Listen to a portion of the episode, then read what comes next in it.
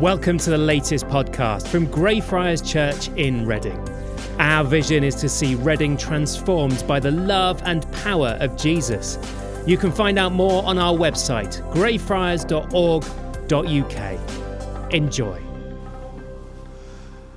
Hello and welcome from me. It's great to join with you in your homes today, whether you're watching this live this morning or later on Sunday afternoon, evening, or even during the week.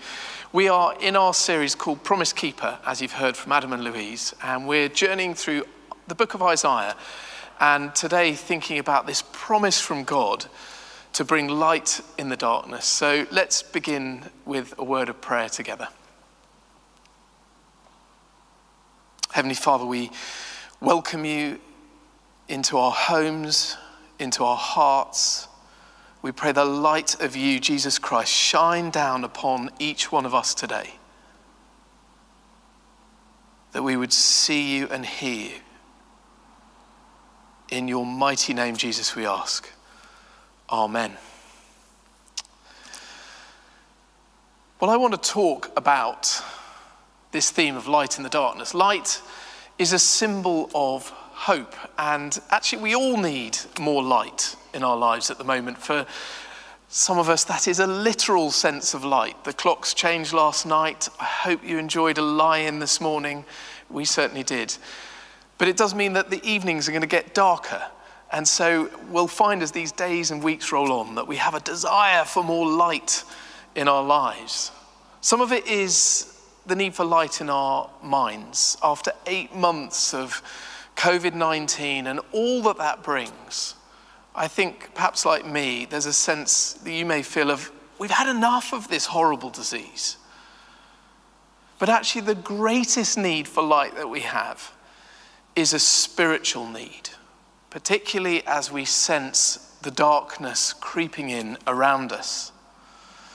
Throughout the Bible, darkness symbolizes despair and evil.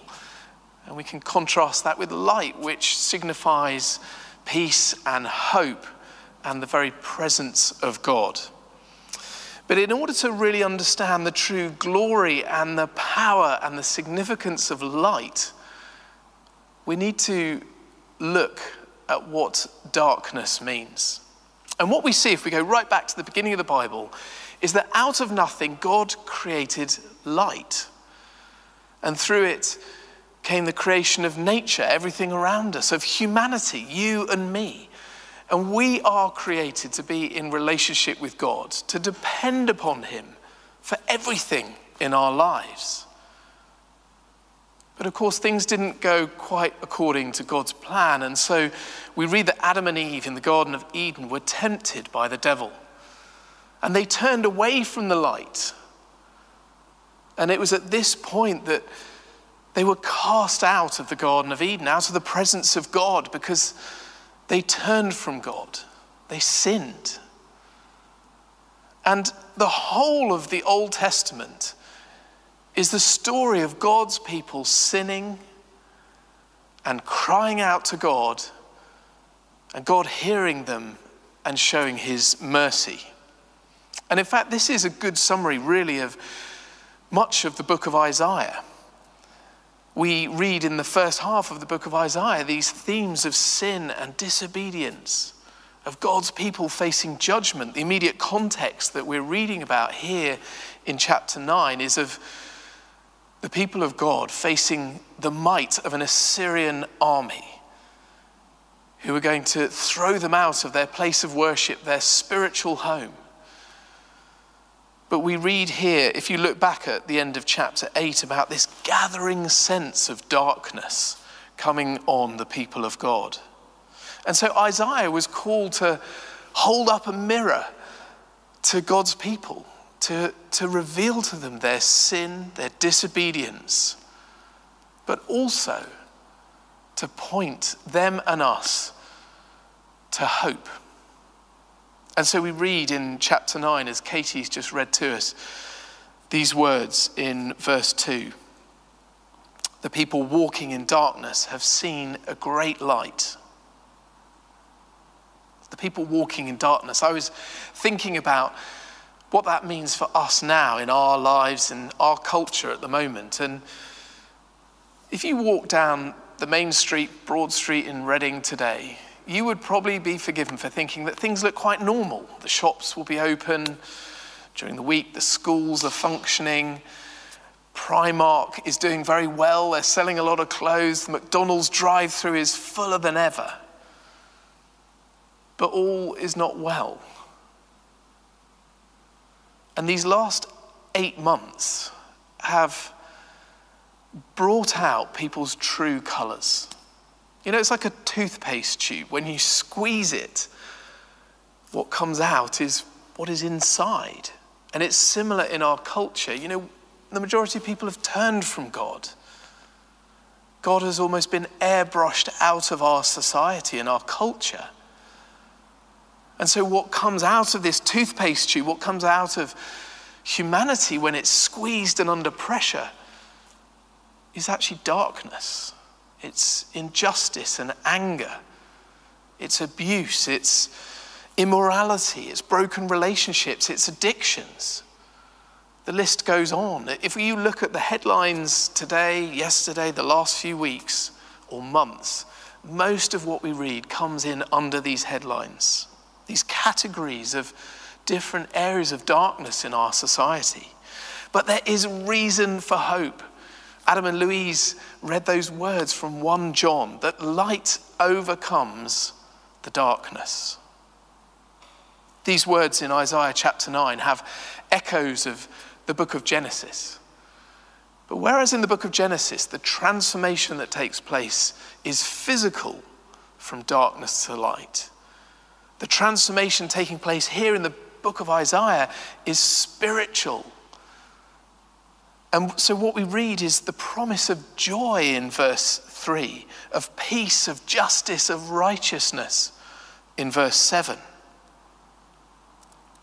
Isaiah is prophesying he is telling us about what is to come. And it involves the birth of a child. Now, normally, when we announce the birth of a child, we do so just after the event. So, whether you know or not, John Freeman, our curate, and his wife Steph have had a baby. Congratulations, the Freemans. Little baby Molly is doing well. She's hopefully sleeping at home. I shouldn't speak too loud, John, sorry. Wake her up. But we want to congratulate you on the arrival of your new baby Molly. Sometimes the arrival of a birth is announced just before. But here, Isaiah is announcing this birth 700 years before the birth of the child. This child is to bring light into the world, to bring salvation to humanity. And this child has a name, and the child's name is Jesus, the wonderful counselor, the mighty God, the everlasting Father, and the Prince of Peace. In John's Gospel, Jesus says, I am the light of the world. God hasn't abandoned us in this world, He hasn't given up on us. He's had a plan to rescue and save us to renew and restore and recreate all things. And the one called the light of the world entered this world and has taken our darkness on himself on the cross so that you and I can receive new life and light. So that as we repent as we just have done in this service together, as we confess our sins, as we put our trust in Jesus, we receive His Holy Spirit, we receive His forgiveness, and we are made a new creation. We are saved from hell and the eternal separation from God. And we receive His light and the hope of an eternal light. And so we are to respond in two ways that I want to talk through briefly with you now. And the first is this that you and I are to turn to the light. Now, this isn't just a sermon point that I'm giving you here. I am pleading with you as your pastor to turn to the light. There is a spiritual battle going on at the moment. And if you look at what's going on around us in the world and in our country, you will realize quickly that the entire focus is on a physical battle with COVID 19. There's talk of a financial battle in our economy. There's even a political battle that is playing out in the United States of America at the moment. But the spiritual battle is not even spoken about, but it is real and it is raging around you and me. The spiritual battle that we read about in Isaiah between light and darkness is against the one that we read about in the book of Ephesians that is the spiritual forces of evil.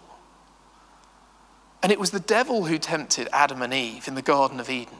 And it is the devil who is causing havoc at the moment in our culture. And we, according to the words of Ephesians, are to stand firm, to let the light in in our lives. There's a spiritual battle that is going on over you, over your thoughts, your words, your actions. Sometimes for you and me, that battle can feel more or less acute. I have sensed it hugely this week in my life. But we need to ask ourselves what are those areas of our lives where the darkness has crept in? Where do we need to turn away from the darkness and let the light in? What are you reading? What are you watching on TV? or online? What are you listening to? These things have a profound impact on our spiritual health. Are you reading your Bible every day? Are you praying every day? Let the light in and stop allowing the darkness to creep in around you. You know, there's plenty of false lights out there. In the book of Isaiah, in chapter 8, we read about false lights consulting mediums and spiritualists. That's still a reality today. But there's even more false lights. There's consumerism, there's comfort, there's career, there's a long list of ways in which you and I can be distracted from letting in the light and allow the darkness to overwhelm us. We need to wake up to this spiritual battle and let the light in. The second point I want to make is that not only should we let the light in, but we want to radiate the light of Christ in our lives. And so, as I was reading through these words of Isaiah, this isn't just a historical spiritual reality, this is a present spiritual reality. The battle is not just in my life and your life, but it is one that we face as the wider church in this nation. You know, I think the greatest danger that the church faces today is that it is being gagged. The church is falling silent. The church is losing its voice, its prophetic voice, to speak the truth, to give a message of hope and light at a time when our country is totally lost and struggling, facing only the darkness. The truth is, Jesus says in Matthew 6, You are the light of the world. Let your light shine. Don't hide it. Don't go silent, but speak out. Speak out truth. Speak out words of hope.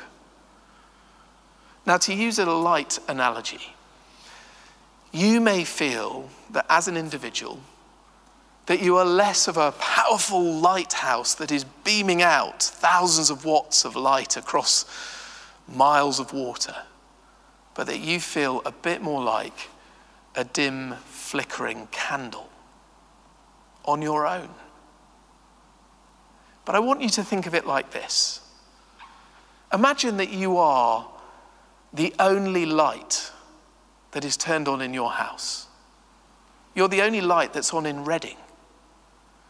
If we were to look at a satellite image, the image would show more or less darkness. It probably wouldn't pick up on this one light. But you are not on your own. You are one of hundreds of people at Greyfriars who are men and women and children who are the light of the world, following Christ, shining his glory in this world. There are thousands of you across Reading, believers. And if we take this picture and, and look across the whole of the UK, we begin to see thousands upon thousands upon thousands of lights that are turning on and shining in different ways across this country and across the world.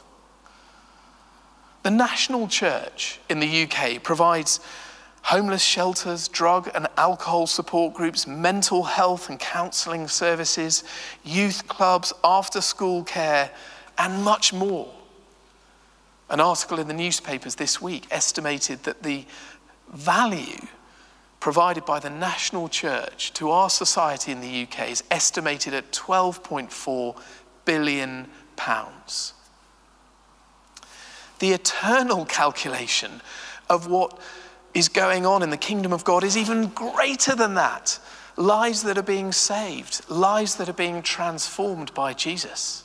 Think of what you are doing, offering Alpha in your homes right now. We've got Alexis who is inviting friends from school to hear the gospel.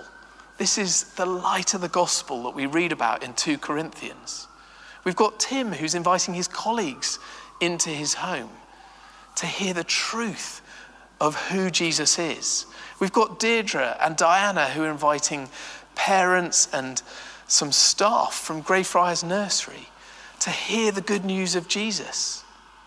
Every invitation that you offer, every conversation you have about Jesus, sharing your faith, every prayer that you offer up is like a light that is coming on in this country to push back the darkness. The darkness cannot be overcome by the light. And people will see the light of Christ in you, the hope of glory. And I want to encourage you all today to stand firm, to keep going, to realize that what you are doing makes a difference for the kingdom of God and that the light of Christ is brighter than any darkness that we could ever face. And God wants to fill you with his light today. He wants you to know that you're not alone, that what you are doing has eternal consequences. And you may be in a difficult place today. And I want to pray for you now before we go back into worship that God would meet with you that for each one of you, for me as well, that our eyes would be open to this spiritual reality, this spiritual battle, and that we together would walk into the light and turn from the darkness.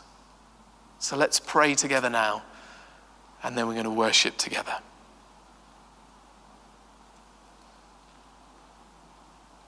Heavenly Father, thank you that your light, the light of you, Christ, shines brighter than any darkness. I want to pray for those who are facing indecision, that you, the wonderful counselor, would draw alongside by your Holy Spirit and give guidance and wisdom in our daily decisions, our daily choices and the bigger decisions we have to make in our lives. I want to pray, Lord, for those who are feeling weak and vulnerable, those who are struggling physically, mentally, financially, that you would know who our mighty God is, that you know God's strength, God's power, God's sovereignty over you in your life right now. And I want to pray for those who are feeling inadequate, those who are still struggling under words spoken over you in your life that have crushed you and made you feel you're not worth anything. That the love and mercy and grace of our everlasting Father would envelop you now. And that together we would know the peace of the Prince of Peace and that that light of Christ would shine in us and through us this week that we would know that we are making a difference for the eternal consequences of your kingdom, Lord, as we speak truth, as we love the poor, as we continue in your purposes. In the mighty name of Jesus, I pray. Amen.